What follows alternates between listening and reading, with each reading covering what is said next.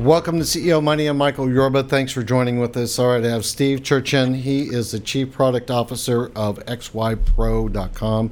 All right, Steve, welcome to the show. Thanks for being here. Thank you, Michael. Thanks for, uh, I'm glad to be here. Give us some background on you, your company, and I want to dive into what makes X Y Pro stand out among security companies. Sure. So XYPRO has been in business for over thirty-five years. Uh, we uh, we specialize in H P E NonStop security, and uh, recently more in cybersecurity, intelligence, and analytics. Um, a lot of our customers are large telecoms, financial institutions, uh, global Fortune five hundred companies. Um, we handle most of the compliance, auditing, um, and database management for a lot of these large organizations. So what we do is secure mission critical environments. Um, stuff, these these are back ends of telecoms, uh, A T M networks, and other financial service providers. Uh, myself, I've been in the cybersecurity business for about twenty years now. Um, I've started off doing um, application development and S O C management. Uh, I've done a little bit of a, tr- I've done a bit of training. I've worked for uh, global uh, organizations, uh, managing their cybersecurity environment, and then putting together cybersecurity programs as a C I S O. Uh, and now in my role as uh, Chief Product Officer at XYPRO, I focus primarily on compliance, uh, data privacy, and uh, threat detection issues. All right. You are a, a cut above and separate in, in, a, in a disruptive industry sector. What it makes XYPRO stand out above everybody else and so different, so special? Sure. So um, our customers, definitely. Our focus on our customers and the type of customers that um, we've got responsibility to.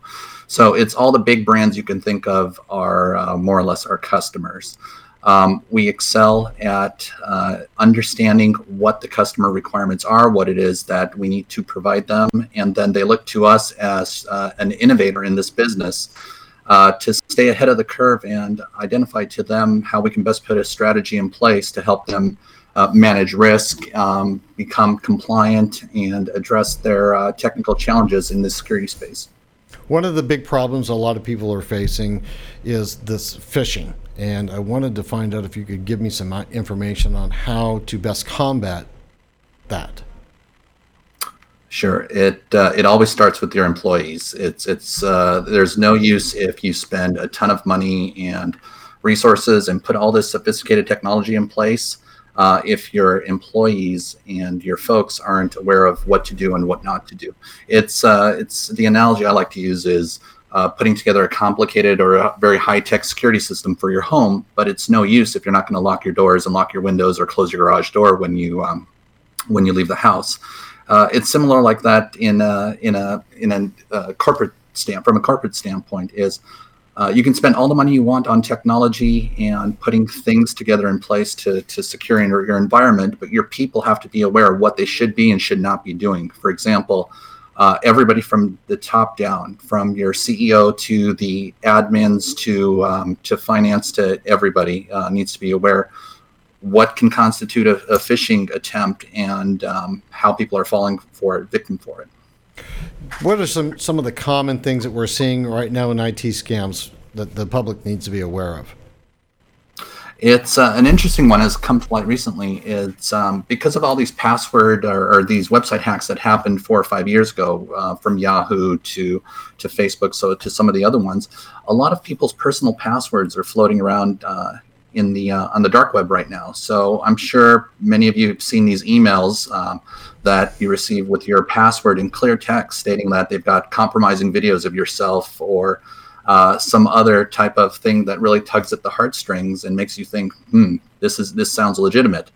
Uh, asking you and then asking you for Bitcoin. A lot of people are falling for this. Um, It's it's more or less, I've got a I've got a video of you doing something you shouldn't be doing, and unless you um, send five hundred dollars worth of Bitcoin, I'm going to blast this out to all of your con- all of your business contacts. Uh, interesting enough, a lot of people are falling for this. Um, again, it's one of those things that really tugs at people and, and hits them personally and makes them think. Hmm, it all stems from uh, uh, uh, breaches that these are the this is the effect of breaches that were there four or five years ago, and now we're seeing the effects of them. Uh, another one that's been going around recently is these what's known as these C E O scams, where you would get an email from uh, the finance department, or some other admin would get an email from the um, from the C E O, or what appears to be a, a C E O or some other exec in the company, asking them to wire money to another uh, bank account or go out and buy gift cards. And you know, people have a general um, willingness to help out when they see a message like that. So you're seeing a lot of that scam floating around right now. What is XYPRO doing right now to um, prevent, with with your clients, prevent these pervasive, invasive um, scams and hacks? Because I mean, I'll, I'll give you an example. I, I was a victim of this too. So it's a kind of a personal matter for me. And you know, on an Apple iPhone, normally, you have a thousand people that you can hold into your address book. Somebody hit me, and I got twenty-three thousand people in my address book.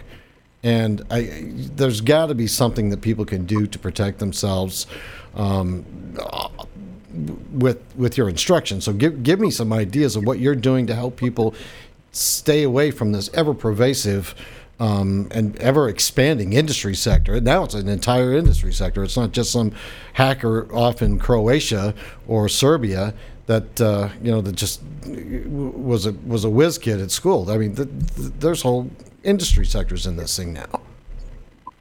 Oh yeah, they're they're very organized when it comes to this stuff. It's and and they're um, they're all reaping the benefits from it. Uh, and it's a numbers game, really. If you if you blast this out to you know a thousand people, and even one percent of it bite, or one percent of them bite, you're doing pretty well. Right. Um, but we, what we try and do is a lot of education. So we we educate internally for our staff, is make sure everybody is aware of what to do, what not to do. But we also do a lot of thought, thought external thought leadership too. Is kind of staying ahead of the industry, understanding uh, where we've been, where we are now, and where we're trending to, and kind of put some messaging and some uh, some thought around and leadership around that. Uh, we speak at conferences, we engage closely with our customers on what to do, what not to do. Um, but it's really about, at this point, it's education. It's less technology. I mean, technology does have a role in it, but it's less uh, it, it's less and more education. The more educated you are, the less reliant you'll be on the technology.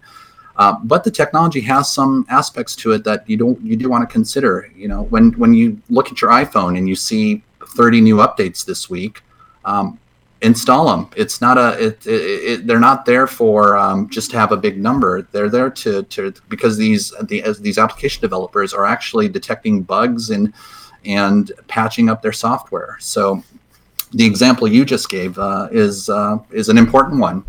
Um, you know, make sure you're you're phones and your computers and all your other devices are are updated and, and current when it comes to security patches like that, and it'll prevent things like that. I mean, it's not a, it's there. There's no perfect security, and these these patches and these bugs are going to continue um, being revealed, but uh, at least at least it helps you mitigate that risk. Where are you taking the company from here? I mean, you're the chief product officer. That means you've you're you're. in there in the beginning, the morphing of it, the the architecture to, to to go into the future, because this is a you know this is you have job security, let me just put it that way, as we go forward.